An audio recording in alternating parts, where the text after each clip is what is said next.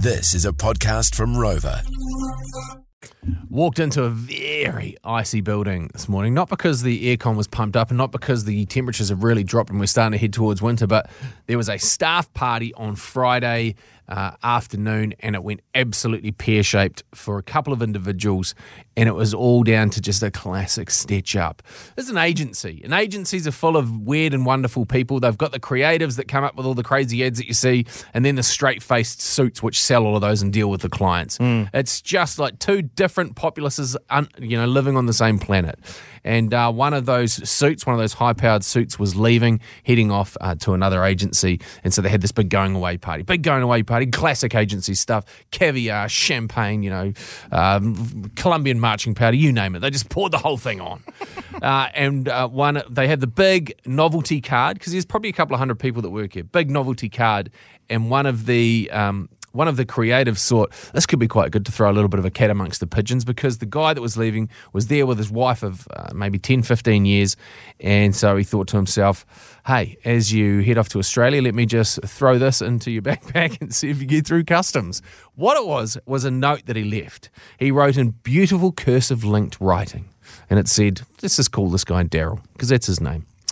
Dear Daryl, Good luck on your latest ventures over the ditch. If it doesn't work out with the job or your wife, let me know. I'll always appreciate the time we spent together in the boardroom. Kiss, kiss, kiss, Alison. Made up name, perfectly written, uh, but just there, just there, sitting there, uh, perfectly placed within the card for his wife to see as Amongst she read it lots of other messages. amongst a hundred other messages. But she had been the um, Daryl's wife had been dusting a few tubes, and she read the card, and this just absolutely spun her. Bottles flew across the.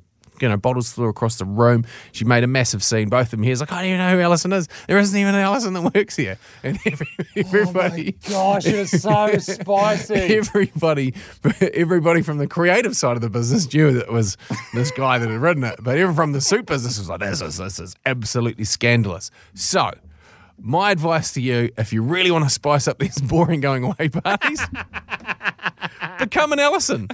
Put yourself out there, particularly when the bloke is married. Oh my gosh, it is so good. Better living.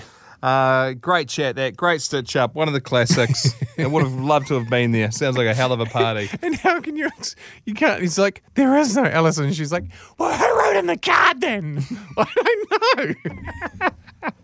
And good luck convincing that bloke's got uh, handwriting. that- Beautiful that cursive is that handwriting. neat. Rock Drive with Jay and Dunc. 3 to 7 weekdays.